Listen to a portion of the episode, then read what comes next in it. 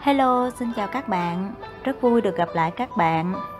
Các bạn biết không, đọc sách là niềm vui mỗi ngày của mình và mình càng vui hơn khi những quyển sách mà mình chia sẻ mang lại nhiều giá trị cho các bạn. Bây giờ mình mời các bạn tiếp tục lắng nghe câu chuyện của Jade Livermore trong cuốn sách Hồi ức của một thiên tài chứng khoán của ờ, tác giả Lofair Phần 9 Tôi lên thuyền tới bờ biển Florida. Câu cá quả là một thú thư giãn tuyệt vời. Tôi không vướng bận gì tới cổ phiếu. Tâm trí tôi hoàn toàn thư giãn. Tôi đang có một khoảng thời gian thật thoải mái. Một hôm, mấy người bạn của tôi đã lái một chiếc thuyền máy đi dọc theo Palm Beach để tìm gặp tôi. Một người trong số họ mang theo một tờ báo. Mấy ngày gần đây tôi chưa xem tin tức gì từ báo chí mà cũng không có ý muốn xem. Tôi không có chút hứng thú với bất kỳ thông tin nào từ báo giới, nhưng tôi cũng liếc qua tờ báo mà người bạn đã mang lên thuyền và đọc thấy thị trường vừa có một đợt hồi phục mạnh khoảng hơn 10 điểm Tôi nói với nhóm bạn rằng tôi sẽ lên bờ cùng họ. Những đợt phục hồi vừa phải, dần dần của cổ phiếu là một điều hợp lý. Nhưng thị trường đầu cơ giá hạ vẫn chưa hoàn toàn kết thúc Vậy mà bây giờ cả phố Wall hoặc những công chúng dại dột hoặc các nhóm đầu cơ giá lên đang bất chấp tình hình tiền tệ và cố tăng giá một cách phi lý hoặc đang để người khác làm việc đó. Như vậy là quá nhiều đối với tôi. Tôi cần theo dõi thị trường. Tôi vẫn chưa biết nên hay không nên làm gì, nhưng tôi biết nhu cầu bức thiết nhất của tôi hiện giờ là được nhìn thấy bản báo giá điện tử. Những người môi giới cho môi giới cho tôi, hãng Harding Brothers, có một văn phòng chi nhánh ở Palm Beach. Tôi, khi tôi bước vào đó tôi nhận ra ở đó có nhiều người tôi quen. Hầu hết bọn họ đang nói chuyện về đầu cơ giá lên. Họ đều là những người thuộc kiểu giao dịch dựa trên bản tin và muốn hành động nhanh. Những người giao dịch như vậy không màng tới việc tính xa, bởi với cách chơi của họ họ không cần phải làm vậy. Tôi đã nói với bạn làm thích thế nào tôi nổi tiếng ở các văn phòng môi giới tại New York với danh tiếng, người đầu cơ trẻ tuổi liều lĩnh. Dĩ nhiên là người ta thường thổi phồng về số tiền kiếm được của một người cũng như số lượng cổ phiếu giao dịch của anh ta. Những người đang có mặt trong văn phòng này đã nghe rằng tôi đã kiếm một khoản lớn từ đầu cơ giá hạ ở New York và giờ đây họ trông chờ tôi sẽ tiếp tục đầu cơ bán khống.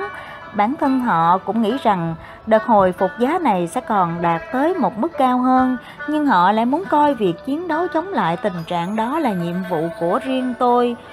Tôi đã tới Florida trên một chiếc thuyền câu. Tôi đã phải trải qua những thời điểm căng thẳng mệt nhọc và tôi muốn được nghỉ ngơi. Nhưng ngay khi tôi nhận thấy diễn biến của đợt phục hồi giá này, tôi không còn cảm thấy có nhu cầu nghỉ ngơi nữa. Tôi chưa nghĩ gì về việc làm sẽ làm khi vào bờ. Nhưng giờ đây tôi biết tôi phải bán cổ phiếu ra. Tôi đã đúng. Và tôi phải chứng minh điều đó bằng cách, một cách xưa cũ và duy nhất, đó là kiếm ra tiền. Bán toàn bộ cổ phiếu sẽ là hành động thích hợp, khôn ngoan, sinh lợi và thậm chí là yêu nước nữa. Điều đầu tiên tôi nhìn thấy trên bảng báo giá điện tử là cổ phiếu của Anaconda sắp vượt mức 300. Giá cổ phiếu này đang tăng rất nhanh và dường như đang có một nhóm đầu cơ giá lên với cổ phiếu này. Cũng theo lý thuyết giao dịch cũ của tôi, khi một cổ phiếu lần đầu tiên vượt mức 100 hoặc 200 hoặc 300, giá cổ phiếu này sẽ không dừng lại ở mức đó mà sẽ tăng lên một mức cao hơn rất nhiều. Vì thế, nếu bạn mua cổ phiếu đó ngay khi nó vừa vượt mức trên, gần như chắc chắn bạn sẽ kiếm được một khoản lãi. Những người rụt rè thường không thích thú với việc mua những cổ phiếu đạt được những mức cao kỷ lục mới, nhưng kinh nghiệm trải qua những đợt biến động tương tự đã chỉ đường cho tôi. Anaconda chỉ là chứng khoán 1 phần tư, nghĩa là mệnh giá của cổ phiếu này chỉ là 25 đô đô la 400 cổ phần của cổ phiếu này mới có giá trị ngang với 100 cổ phần của các cổ phiếu thông thường khác. Những cổ phiếu có mệnh giá 100 đô la Tôi tính rằng sau khi vượt qua mức 300, cổ phiếu này sẽ tiếp tục tăng lên và chẳng mấy chốc sẽ đạt mức 340. Tôi là người đầu cơ giá hạ, nhưng bạn hãy nhớ rằng tôi cũng là một người giao dịch dựa trên kỹ năng đọc bản tin. Tôi biết rằng nếu những tính toán của tôi là đúng, cổ phiếu Anaconda sẽ tăng lên rất nhanh. Tôi luôn bị hấp dẫn với những gì tăng lên nhanh như thế. Tôi đã đọc học được cách kiên nhẫn và biết ngồi yên, nhưng cá nhân tôi lại thích những đợt biến động nhanh và cổ phiếu Anaconda rõ ràng là không chậm chạp chút nào. Chính khát khao muốn chứng thực những quan sát của mình một cách khao khát lúc nào cũng sụp sôi trong tôi đã thúc giục tôi mua cổ phiếu này khi nó vượt qua mức 300. Lúc ấy, bản tin cho thấy sức mua đang mạnh hơn sức bán và vì vậy, việc phục hồi giá có thể tiến thêm một chút nữa. Lúc này, thận trọng chờ đợi trước khi tiến hành bán khống là một việc làm khôn ngoan. Việc này có thể thực hiện cùng với việc chớp nhanh lấy một khoản lợi 30 điểm từ cổ phiếu Anacoda đầu cơ giá hạ với tất cả cổ phiếu và đầu cơ giá lớn với riêng một cổ phiếu này. Vậy là tôi mua 30 2.000 cổ phần Anaconda, tương đương với 8.000 cổ phần thông thường.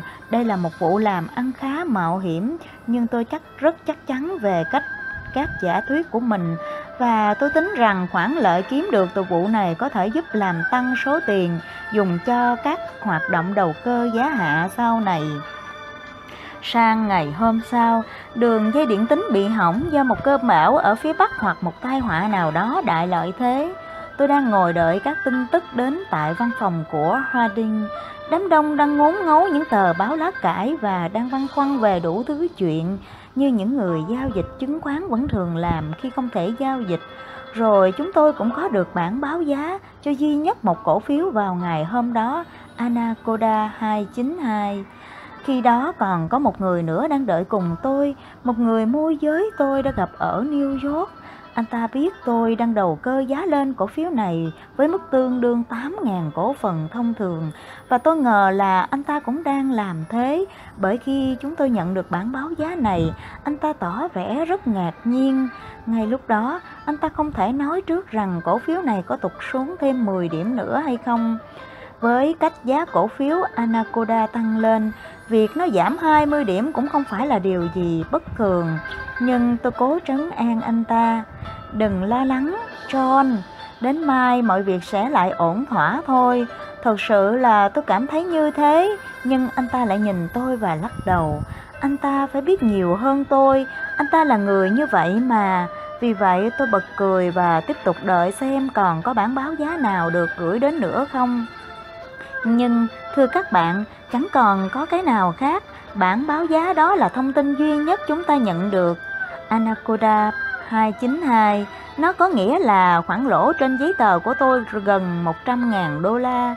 Tôi đã muốn có hành động nhanh và tôi đang nhận được kết quả của nó. Ngày hôm sau, đường dây đã hoạt động trở lại và chúng tôi lại nhận được những bản báo giá như bình thường.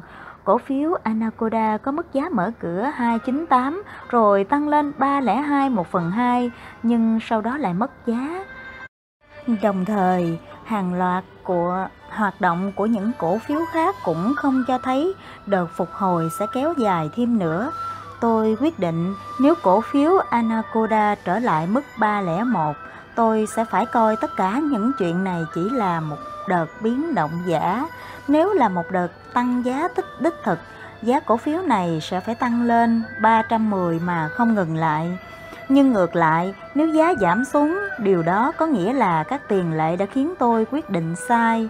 Và khi đó, việc làm đúng duy nhất là ngừng phạm sai lầm. Tôi mua vào 32.000 cổ phần với hy vọng sẽ kiếm được một khoản lời khoảng 30 đến 40 điểm. Đó không phải là sai lầm đầu tiên của tôi, cũng chưa phải là sai lầm cuối cùng. Chẳng bao lâu, cổ phiếu Anaconda trở lại mức 301 ngay khi cổ phiếu này đạt mức đó, tôi lặng lẽ tới bên người đánh điện tính. Họ đã lắp đặt một đường dây trực tiếp tới văn phòng tại New York và nói bán toàn bộ cổ phiếu Anaconda của tôi, cả 32.000. Tôi đã hạ thấp giọng khi nói điều đó. Tôi không muốn ai khác biết việc tôi định làm. Anh ta ngẩng lên nhìn tôi đầy vẻ kinh hãi, nhưng tôi gật đầu và nhắc lại tất cả số tôi có. Chắc chắn rồi, thưa ngài Livingston. Nhưng ngài không định nói là bán ra thị trường thị trường đấy chứ. Vẻ mặt anh ta như thế, như thể chính anh ta sắp sửa mất vài triệu vì những quyết định tồi tệ của một tay môi giới cẩu thả. Nhưng tôi chỉ lặp lại với anh ta một lần nữa, bán hết, anh đừng tranh luận với tôi về điều đó. Hai anh chàng mà nhà Black và Jim và Oli cũng đang có mặt trong phòng, nhưng không thể nghe thấy cuộc nói chuyện giữa tôi với người đánh điện. Đó là những người giao dịch lớn đến từ Chicago. Họ, nơi họ nổi danh là những tay đồ cơ liều lĩnh trong thị trường bột mì và giờ đây họ là những người giao dịch nặng ký tại sàn giao dịch chứng khoán New York. Họ là những người giàu có và là những người giao dịch lớn trong các vụ làm ăn. Sau khi tôi rời chỗ của người đánh điện và trở lại ghế ngồi của mình trước bảng báo giá điện tử, Oliver Black gật đầu và mỉm cười với tôi. Rồi anh sẽ hối tiếc, Larry, anh ta nói. Tôi dừng lại và hỏi anh ta, anh muốn nói gì? Đến mai anh sẽ phải mua lại chúng thôi. Mua lại cái gì? Tôi nói, tôi chưa hề hé răng với bất kỳ ai trừ người đánh điện. Cổ phiếu Anaconda, anh ta trả lời. Và anh sẽ phải trả mức giá 320. Nước cờ này của anh không đúng rồi. Larry và anh ta lại mỉm cười. Cái gì không đúng chứ? Tôi tỏ vẻ ngây thơ. Bán 32.000 cổ phần Anaconda ra thị trường. Thật ra là anh đang yêu cầu làm thế. Oli Black trả lời. Tôi biết người ta cho rằng anh chàng này là một người thông minh và luôn giao dịch nhờ các tin tức nội bộ. Nhưng làm thế nào anh ta biết được việc làm của tôi thật sự ngoài tầm hiểu biết của tôi? Tôi có thể chắc chắn rằng văn phòng môi giới không bán đứng tôi. Oliver, làm sao anh biết được điều đó? Tôi hỏi thẳng anh ta. Anh ta phá lên cười và nói với tôi, tôi biết được nhờ Charlie Brasher, đó là tên của người đánh điện trong văn phòng nhưng anh ta chưa từng nhích người ra khỏi chỗ của mình mà. Tôi thắc mắc, tôi không thể nghe được hai người thì thầm với nhau những gì. Anh ta tủm tỉm cười, nhưng tôi nghe được từng từ trong bức điện tính anh ta gửi tới văn phòng tại New York cho anh. Tôi đã học về điện tính từ nhiều năm trước sau khi tôi vướng phải một vụ tranh cãi lớn vì một lỗi sai trong một bức điện. Kể từ đó, mỗi khi tôi làm việc anh vừa làm, đặt ra một lệnh bằng miệng cho người đánh điện tính, Tôi muốn chắc chắc rằng anh ta chuyển đúng những gì tôi nói với anh ta. Tôi phải biết anh ta gửi đi cái gì dưới danh nghĩa của tôi. Nhưng rồi anh sẽ hối tiếc vì đã bán cổ phiếu Anaconda. Nó sẽ còn lên tới 500. Không phải lần này, Oli, tôi nói. Anh ta nhìn chầm chầm vào tôi và nói, anh có vẻ khá tự tin nhỉ?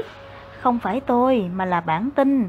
Tôi đáp lại, Lúc này không còn bản tin nào hoạt động trên nên không có bản tin thực sự nào cả, nhưng anh ta hiểu điều tôi muốn nói. Tôi đã nghe nói về những gã. Anh ta nói, chỉ biết nhìn lên bản tin và thay vì nhìn thấy giá cả biến động, bọn họ chỉ thấy lịch trình đến và đi của các cổ phiếu giống như những chuyến tàu vậy. Và bọn họ lại được ở trong những căn phòng có tường lót đệm, nói họ chẳng bao giờ tự làm mình đau được. Tôi không nói thêm gì với anh ta, bởi lúc đó một cậu bé đem tới cho tôi một thư báo, trong đó viết họ đã bán được 5.000 cổ phần của tôi ở mức 2991 phần tư. Tôi biết là bản báo giá của chúng tôi ở đây chậm hơn thị trường thật một chút. Khi tôi đặt lệnh bán cho người đánh điện, giá cổ phiếu trên bản báo giá ở Palm Beach là 301. Ngay thời điểm đó, tôi đã cảm thấy chắc chắn là mức giá bán thật sự tại sàn New York thấp hơn và nếu có ai đó muốn mua số cổ phiếu của tôi ở mức 296, có lẽ tôi đã sướng điên lên và chấp nhận ngay. Những việc đó cho bạn đã cho bạn thấy tôi đã đúng khi giao dịch mà không đặt giới hạn. Giả sử tôi đặt giới hạn mức bán của tôi là 300, mọi việc sẽ ra sao? Tôi sẽ chẳng bao giờ bán chúng đi được. Không bao giờ, thưa các bạn, khi bạn muốn rút lui, hãy rút lui ngay. Số cổ phiếu đó khiến tôi mất khoảng 300. Họ đã bán được 2.000 cổ phần ở mức 2991 phần 4, 4.000 tiếp theo họ bán được ở mức 2995 phần 8. rồi 400 nữa ở mức 2991 phần 2, 800 ở mức 2993 phần 8 và 800 khác ở 2991 phần 4. Số cổ phiếu cuối cùng được bán ra với mức giá 2983 phần tư Những người môi giới tại sàn giỏi nhất của Harding cũng phải mất 15 phút mới tống khứ được 400 cổ phần cuối cùng của tôi. Họ không muốn việc này làm giá cổ phiếu giảm mạnh.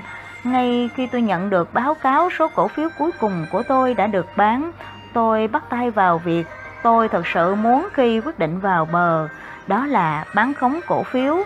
Đơn giản là tôi phải làm thế, sau những đợt phục hồi giá mạnh sẽ là một thị trường lớn cho hoạt động bán khống.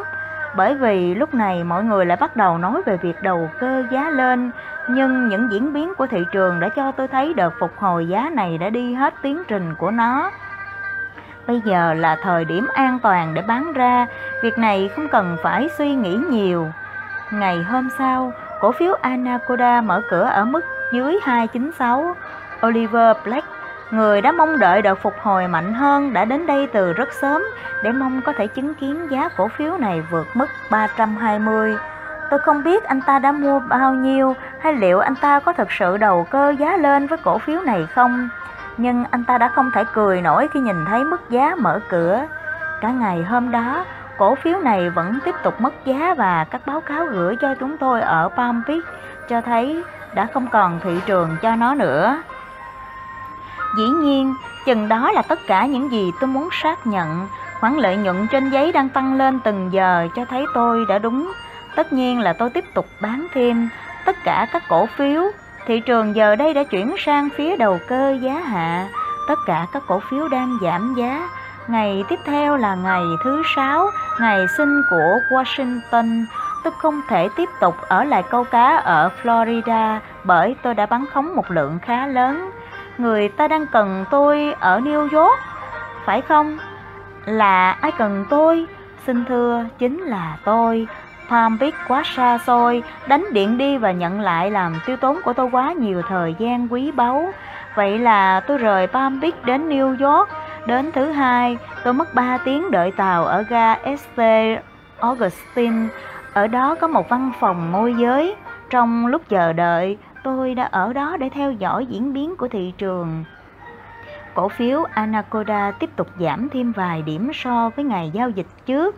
Thật ra là cổ phiếu này đã không ngừng giảm xuống cho đến tận đợt mất giá lớn của thị trường vào mùa thu năm đó.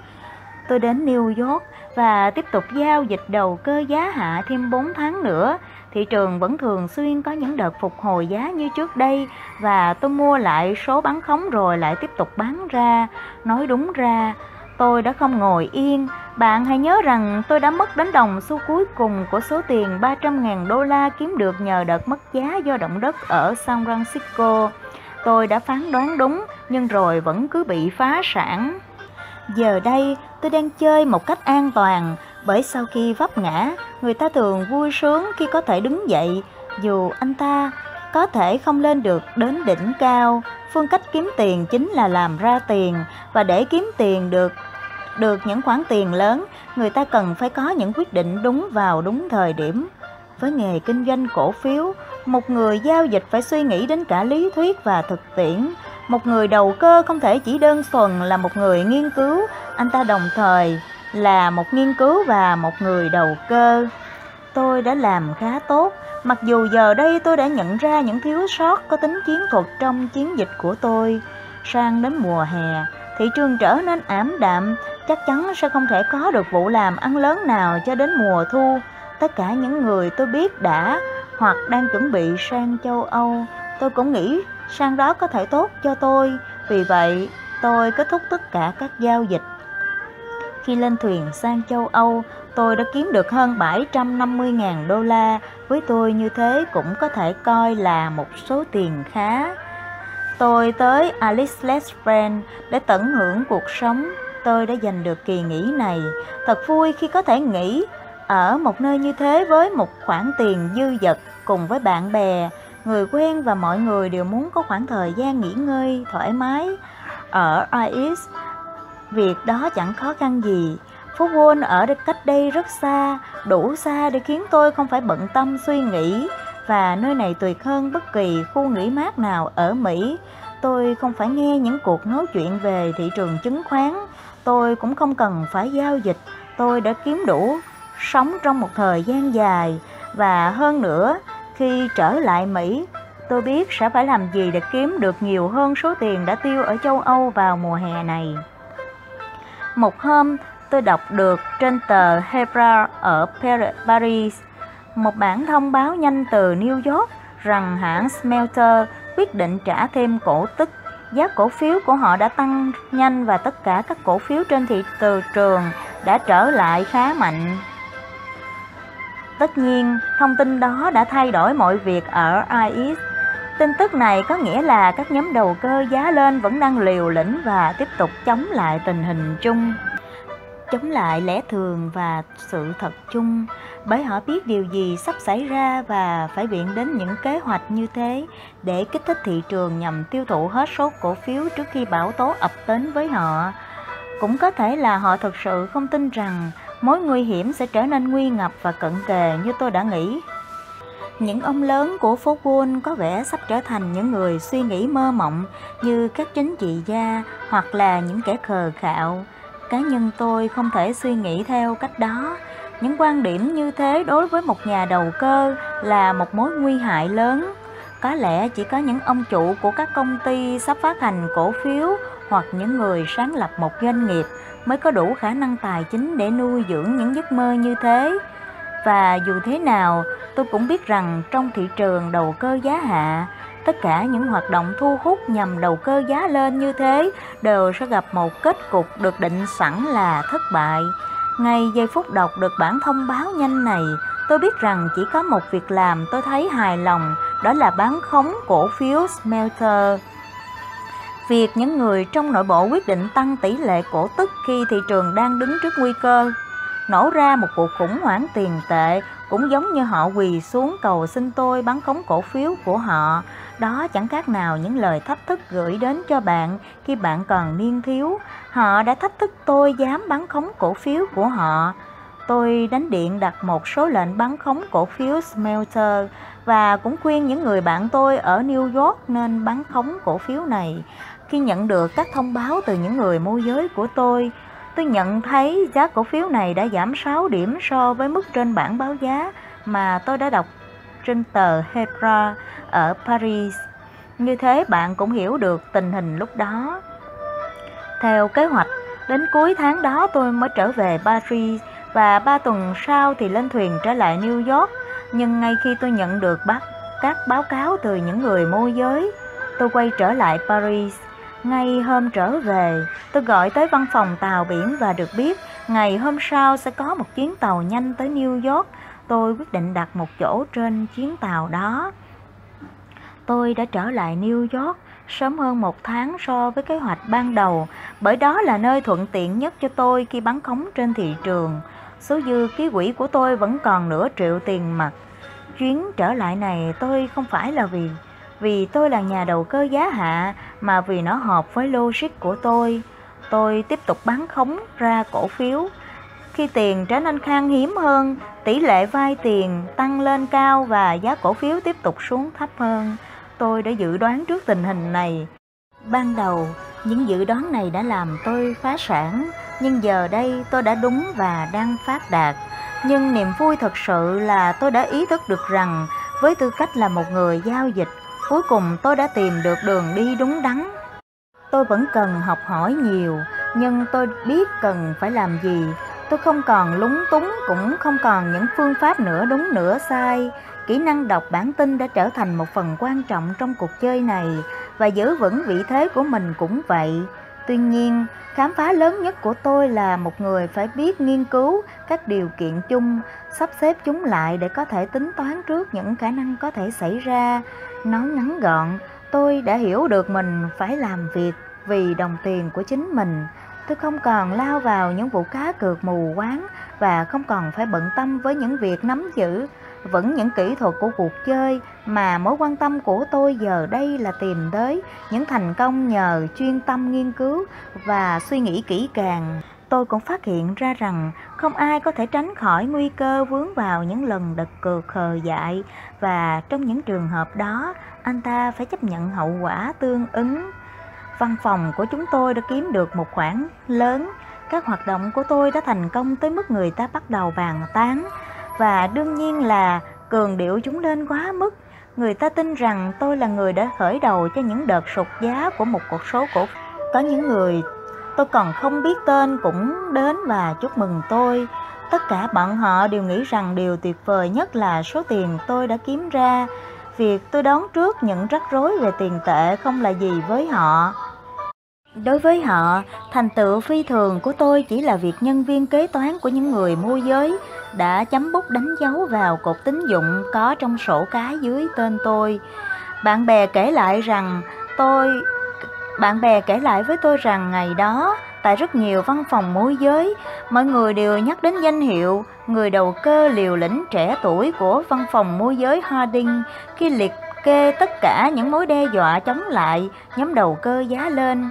Những người vẫn cố gắng đẩy giá của nhiều cổ phiếu lên sau khi thị trường đã hướng tới một mức giá thấp hơn rất nhiều. Đến tận bây giờ, họ vẫn còn nói với nhau về kế hoạch giảm giá của cổ phiếu của tôi. Từ nửa sau tháng 9, thị trường tiền tệ đã đưa ra những cảnh báo cho toàn thế giới, nhưng với niềm tin về những điều kỳ diệu, mọi người vẫn tiếp tục bán ra những gì còn lại của số cổ phần mà họ đã đầu tư. Và vào tuần đầu tiên của tháng 10, một người môi giới đã kể cho tôi nghe một câu chuyện khiến tôi cảm thấy hầu như xấu hổ vì sự điều độ của mình. Bạn cần nhớ rằng những khoản vay trên các sàn giao dịch được thực hiện tại các điểm cho vay tiền Money Post.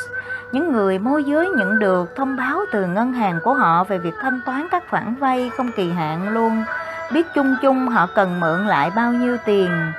Đương nhiên là các ngân hàng hiểu được vị trí của họ đối với những khoản tiền đó có thể cho vay và những ngân hàng có thể cho vay tiền sẽ gửi chúng với các sàn giao dịch những khoản tiền này được giao cho một vài nhà môi giới mà công việc chính của họ là cho vay có kỳ hạn. Vào khoảng giữa trưa, tỷ lệ gia hạn trong ngày được công bố. Thông thường, tỷ lệ này cho thấy mức trung bình của các khoản vay đã được thực hiện tính đến thời điểm đó. Giao dịch được thực hiện công khai thông qua thỏa thuận để mọi người có thể nắm bắt được tình hình. Từ khoảng giữa trưa đến 2 giờ chiều, những Giao dịch tiền tệ thường không có nhiều, nhưng sau thời điểm chuyển tiền, chính xác là 2 giờ 15 phút chiều, các nhà môi giới sẽ biết chính xác cán cân tiền mặt trong ngày của họ và họ sẽ biết liệu có những có thể cho mượn khoản tiền còn lại tại thời điểm cho vay hay phải mượn thêm số còn thiếu. Công việc này cũng được tiến hành công khai. Vào tháng 10, người môi giới của tôi đã kể cho các bạn nghe đến gặp tôi và nói rằng những người môi giới tiền tệ đã kiếm được những khoản thu hoạch khá vì họ không còn đến điểm cho vay tiền mỗi khi họ có dư một khoản tiền có thể cho vay. Lý do là vì ở đó đã có sẵn người của một số văn phòng môi giới danh tiếng, sẵn sàng chấp lấy ngay bất kỳ lời đề nghị cho vay tiền nào. Đương nhiên là không có bất kỳ người cho vay công khai nào lại từ chối những văn phòng này. Đó là những nơi có khả năng thanh toán và khoản thế chấp khá lớn. Nhưng vấn đề là ở chỗ, một khi những công ty này đã vay không kỳ hạn, những người cho vay sẽ chẳng có hy vọng nào lấy lại được số tiền đó. Họ chỉ cần nói rằng họ không thể thanh toán được và những người cho vay dù muốn hay không cũng vẫn phải gia hạn nợ. Vì vậy, bất kỳ sàn giao dịch nào còn tiền cho vay cũng cử người của mình ra sàn thay vì tới điểm cho vay tiền và họ sẽ rỉ tay những người bạn tốt muốn 100 không có nghĩa là anh có muốn vay 100 ngàn đô la không? Những người môi giới tiền tệ cho ngân hàng cũng làm theo cách này và quan cảnh tại điểm cho vay tiền thật ảm đạm, hãy nghĩ tới điều này. Anh ta cũng nói với tôi rằng trong những ngày tháng 10 đó, tại các sàn giao dịch có một quy ước mặc nhiên là người đi vay có quyền quyết định lãi suất. Bạn thấy đấy, lãi suất là dao động từ 100 đến 150% một năm. Tôi nghĩ rằng bằng cách để những người đi vay tự quyết định lãi suất và theo những cách kỳ lạ này, những người cho vay sẽ không cảm thấy mình giống những kẻ cho vay nặng lãi nhưng tôi có thể cá với bạn là anh ta vẫn kiếm được nhiều như những người khác. Mọi việc càng trở nên tồi tệ, rồi cuối cùng cũng đến cái ngày phán quyết khủng khiếp đối với những người đầu cơ giá lên, những người đầu cơ lạc quan và một lượng lớn những người chỉ lo sợ hãi, phải chịu nỗi đau vì khoản thua lỗ nhỏ trong khi bắt đầu. Giờ đây sắp sửa phải chịu đựng những đau đớn như khi bị phẫu thuật mà không có thuốc gây mê. Đó là một ngày tôi sẽ không bao giờ quên ngày 24 tháng 10 năm 1907. Các báo cáo từ nhóm người cần tiền trước đó đã cho thấy những người đi vay sẵn sàng trả bất kỳ mức lãi suất nào mà người cho vay yêu cầu nhưng không có đủ tiền cho tất cả mọi người. Khi đến thời điểm chuyển tiền của ngày hôm đó, xung quanh điểm cho vay tiền phải có đến hàng trăm người môi giới, ai cũng muốn có được số tiền mà công ty mình đang rất cần. Nếu không có tiền, họ sẽ phải bán tất cả những cổ phiếu họ đang giữ ở bất kỳ mức giá nào mà họ có thể tìm được người mua trên thị trường, nơi mà chính những người mua cũng khan hiếm như nguồn tiền và sau đó cũng vẫn chẳng có một đồng đô la nào trước mặt họ. Đối tác của anh bạn môi giới của tôi cũng đang đầu cơ giá hạ như tôi, vì thế mà công ty của anh ấy không cần phải mượn tiền. Nhưng bạn tôi, người môi giới tôi đã kể cho các bạn, sau khi nhìn thấy những khuôn mặt hốc hác quanh điểm cho vay tiền đã đến gặp tôi, anh ấy biết tôi cũng đang bán khống với tất cả các cổ phiếu. Vừa gặp tôi, anh ấy đã thốt lên, Lạy chúa, Larry, tôi không hiểu chuyện quái quỷ gì đang xảy ra nữa. Tôi chưa từng thấy việc nào như thế này, không thể để tình hình hình này tiếp diễn được, người ta phải đưa ra một cái gì đó chứ. Tôi thấy mọi người như sắp phá sản đến nơi rồi, anh không thể bán cổ phiếu được, làm gì còn chút tiền nào ở đó nữa đâu. Ý anh là sao? Tôi hỏi lại anh ấy. Nhưng câu trả lời của anh ấy là anh đã bao giờ nghe về một thí nghiệm mà người ta cho một con chuột vào một chiếc chai rồi rút hết không khí trong đó ra chưa? Anh có thể thấy con chuột tội nghiệp đó sẽ ngày càng trở thở gấp hơn. Hai bên sườn của nó cứ phập phồng như một cái ống bể làm việc quá sức. Cố gắng hít nốt lượng oxy đang giảm dần trong chai. Anh có thể thấy nó ngắt ngoải cho đến khi hai mắt của nó gần như lồi ra khỏi tròng, thở hắt ra rồi chết. Và khi tôi nhìn thấy đám người đang quay quanh điểm cho vay tiền, tôi đã nghĩ đến cảnh đó, chẳng chỗ nào còn tiền cả và anh cũng không thể thanh lý đám cổ phiếu vì chẳng còn ai mua nữa. Nếu anh hỏi tôi, cả phố Wall sắp phá sản đến nơi rồi. Điều đó làm tôi phải suy nghĩ, tôi đã dự đoán về một thời kỳ thua lỗ sắp xảy ra, nhưng tôi phải thừa nhận rằng không phải là một đợt khủng hoảng tồi tệ nhất trong lịch sử như thế này. Nếu tình hình này còn kiếp tiếp diễn, nó sẽ chẳng đem lại lợi lộc gì cho bất kể ai. Rồi cũng đến lúc người ta hiểu ra rằng thời chờ đợi tiền từ các điểm cho vay tiền là một việc làm vô ích, sẽ chẳng có một động đồng tiền nào được chi ra, thế là những việc tồi tệ như được sổ lòng. Chủ tịch của sàn giao dịch New York, ngài R.H. Thomas nhận thấy tất cả những văn phòng môi giới tại phố Wall sắp phải đương đầu với một thảm họa, đã quyết định đi tìm sự trợ giúp. Đó là theo những gì tôi được nghe trong ngày hôm đó. Ông ấy gọi cho James Stillman, giám đốc ngân hàng National City Bank, ngân hàng giàu nhất ở Mỹ. Ngân hàng này tự hào là chưa bao giờ cho vay với mức lãi suất cao hơn 6%. Stillman lắng nghe những phân trần của ngài chủ tịch sàn giao dịch New York rồi ông nói, Ngài Thomas, chúng ta phải đến gặp Ngài Morgan vì vấn đề này. Cả hai người với hy vọng có thể ngăn chặn được cuộc khủng hoảng thảm khốc nhất trong lịch sử tài chính của chúng ta đã cùng nhau đến gặp Ngài Morgan tại văn phòng của hãng JP Morgan Co. Ngài Thomas trình bày lại toàn bộ sự việc với ông ta. Khi nghe xong, Ngài Morgan chỉ nói xin ông hãy quay lại sàn giao dịch và nói với mọi người rằng sẽ có đủ tiền cho họ. Nhưng từ đâu? Từ các ngân hàng.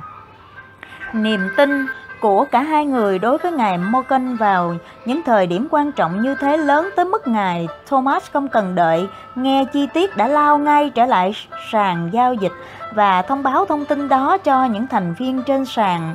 Một tin tức khác chẳng khác nào một lệnh đặc xá cho những người nhận bản án tử hình. Và rồi, trước 2 giờ chiều hôm đó, ngài J.P. Morgan đã cử John T. Atterbury của hãng Van Empress và Atterbury, người được biết là có những mối quan hệ thân thiết với hãng J.P. Morgan Co. đến gặp đám đông đang khát tiền. Bạn tôi kể lại rằng người môi giới già đó bước nhanh tới điểm cho vay tiền.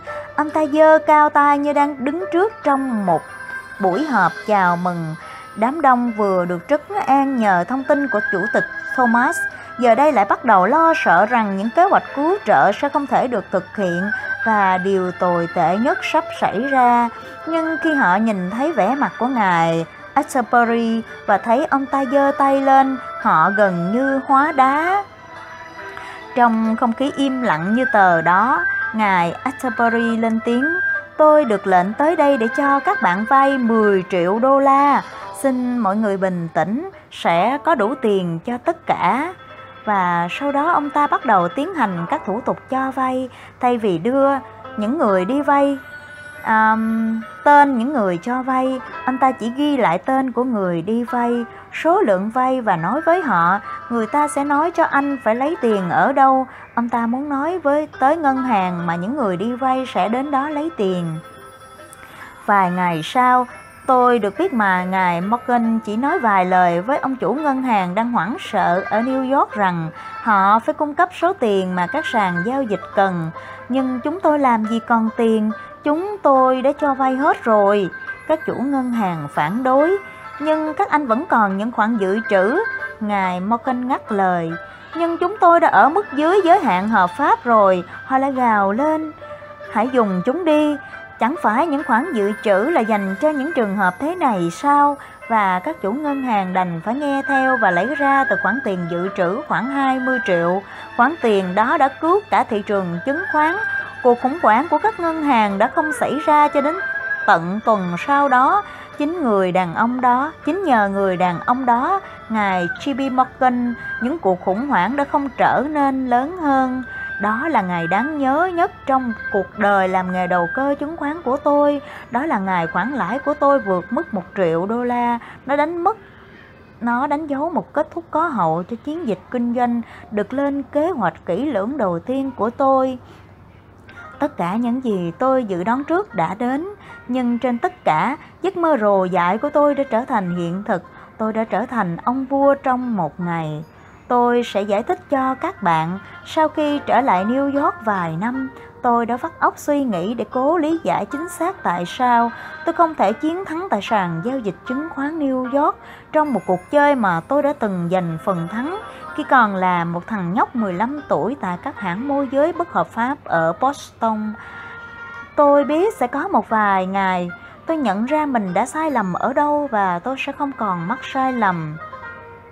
Và khi đó tôi sẽ không chỉ có ý muốn quyết định đúng mà còn có đủ kiến thức để đảm bảo làm được điều đó và nó cũng có ý nghĩa là tôi có quyền lực Xin các bạn đừng hiểu sai ý tôi, đó không phải là một giấc mơ quyền lực có tính toán, cũng không phải là một khát khao phù phiếm sinh ra từ tính kiêu căng tự phụ. Nó giống như là cảm giác rằng chính thị trường chứng khoán đã làm đã từng làm tôi thất bại tại văn phòng Fullerton và Harding, rồi lại phục tùng tôi vào một ngày nào đó. Tôi đã linh cảm sẽ có ngày đó và thực sự nó đã đến ngày 24 tháng 10 năm 1907. Lý do tôi đã nói mình làm vua, được làm vua một ngày là buổi sáng hôm đó, một người môi giới của tôi biết rằng tôi đã tiến hành đầu cơ giá hạ, đã lái xe đến một công ty của một trong số các đối tác của một ngân hàng đứng đầu phố Wall. Người bạn của tôi đã nói với ông chủ ngân hàng đó rằng tôi đang giao dịch với số lượng lớn và chắc chắn là tôi phải đặt cược tất cả vận may của mình. Liệu phán đoán đúng có tác dụng gì nếu tôi không thể kiếm lợi tối đa từ những phán đoán đó? Có lẽ người môi giới đã đã cường điệu để làm câu chuyện của anh ta nghe có vẻ quan trọng. Có thể tôi có nhiều người ủng hộ hơn tôi biết. Có thể ông chủ ngân hàng đó biết rõ hơn tôi rằng tình hình lúc đó đã nghiêm trọng đến mức nào. Dù thế nào, anh bạn đó đã nói với tôi Ông ấy đã chăm chú lắng nghe khi tôi nói với ông ấy điều mà anh nói về diễn biến của thị trường khi việc bán cổ phiếu thực sự bắt đầu. Chỉ sau một hoặc hai lần kích thích nữa, khi tôi nói xong, ông ấy bảo với tôi rằng sẽ có một số việc ông ấy muốn nhờ tôi làm trong ngày hôm đó. Tôi đã kiếm được một khoản lợi nhuận trên giấy tờ khổng lồ và tất cả những gì cần làm để làm giá giảm mạnh hơn nữa là đặt các lệnh bán. Mỗi lệnh 10.000 cổ phiếu Union Pacific và nửa tá cổ phiếu trả cổ tức cao khác và thị trường sau đó sẽ chẳng khác nào địa ngục. Tôi thấy với độ mạnh và đặc điểm của các đợt khủng hoảng đã bị thúc đẩy đến sớm này, chính phủ đã nghĩ tới việc đóng cửa sàn giao dịch như đã làm vào tháng 8 năm 1914 khi chiến tranh thứ nhất nổ ra. Điều đó có nghĩa là khoản lợi nhuận trên giấy sẽ tăng rất lớn, nhưng nó cũng đồng nghĩa với việc không thể chuyển những khoản lợi nhuận trên giấy thành tiền mặt. Nhưng tôi cũng phải cân nhắc nhiều vấn đề khác.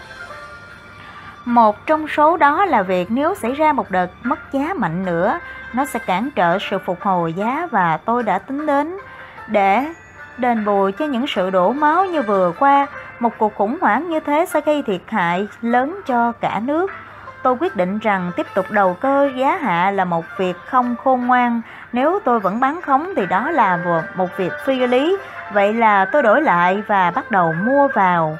Không lâu sau, khi người môi giới của tôi bắt đầu mua vào và tiện thể nói thêm là tôi mua ở mức giá thấp nhất, ông chủ ngân hàng nói đó cho mời bạn tôi tới. Tôi mời anh tới đây, người chủ ngân hàng nói, vì tôi muốn anh đến gặp ngay anh bạn Livingston của anh và nói với anh ta rằng chúng tôi hy vọng anh ta sẽ không bán bán khống bất kỳ cổ phiếu nào nữa trong ngày hôm nay. Thị trường không thể chịu thêm bất kỳ áp lực nào nữa, chỉ với tình cảnh hiện tại thôi để ngăn chặn một cuộc khủng hoảng nặng nề đã là một nhiệm vụ vô cùng khó khăn. Hãy để hãy kêu gọi tinh thần yêu nước của anh ta. Đây là trường hợp một người cần hành động vì lợi ích của tất cả. Báo ngay cho tôi biết anh ta nói gì.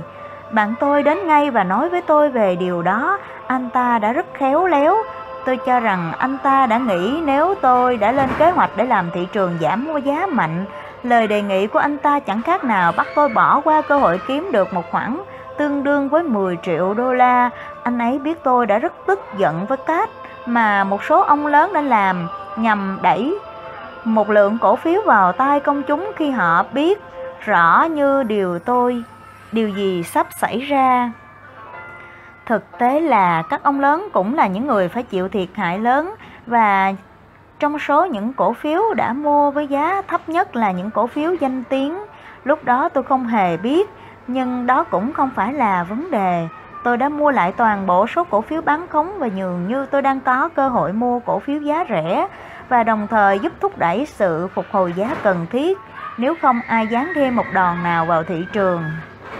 Vì vậy tôi nói với bạn tôi anh hãy quay lại và nói với ngài Planck rằng tôi đồng ý với họ và tôi hoàn toàn nhận thức được mức độ nghiêm trọng của tình hình, thậm chí cả khi ông ta gọi anh tới, trước khi cả trước khi ông ta gọi anh tới, hôm nay tôi sẽ không bán thêm bất kỳ cổ phiếu nào, nhưng tôi sẽ lên sàn và mua vào hết mức tôi có thể và tôi sẽ đã giữ lời. Ngày hôm đó tôi mua 100.000 cổ phần bằng tài khoản đầu cơ giá lên tôi không bán khống thêm một bất kỳ một cổ phiếu nào trong suốt 9 tháng sau đó. Đó là lý do tôi vẫn nói với bạn bè rằng giấc mơ của tôi đã trở thành hiện thực và tôi đã trở thành vua trong một lát. Đã có thời điểm trong ngày hôm đó, sự sống còn của thị trường chứng khoán được phó mặc cho những ai có ý định tác động đến nó. Tôi cảm thấy đau khổ vì những ảo tưởng về quyền lực trên thực tế, bạn phải biết tôi đã cảm thấy như thế nào khi bị buộc tội đã âm mưu làm giảm giá thị trường và cái cách mà những hoạt động của tôi bị thổi phồng lên bởi những lời đồn thổi ở phố Wall. Báo chí nói rằng Larry Livingston, người đầu cơ liều lĩnh trẻ tuổi, đã kiếm được vài triệu đô la Thực ra là sau vụ giao dịch đó tôi đã kiếm được hơn một triệu. Nhưng thắng lợi lớn nhất của tôi không phải là ở những đồng đô la Mà ở những điều kiện không thể cầm nắm được. Tôi đã biết một người phải làm gì để kiếm được những khoản tiền lớn. Tôi đã vĩnh viễn thoát khỏi tầng lớp những kẻ đánh bạc.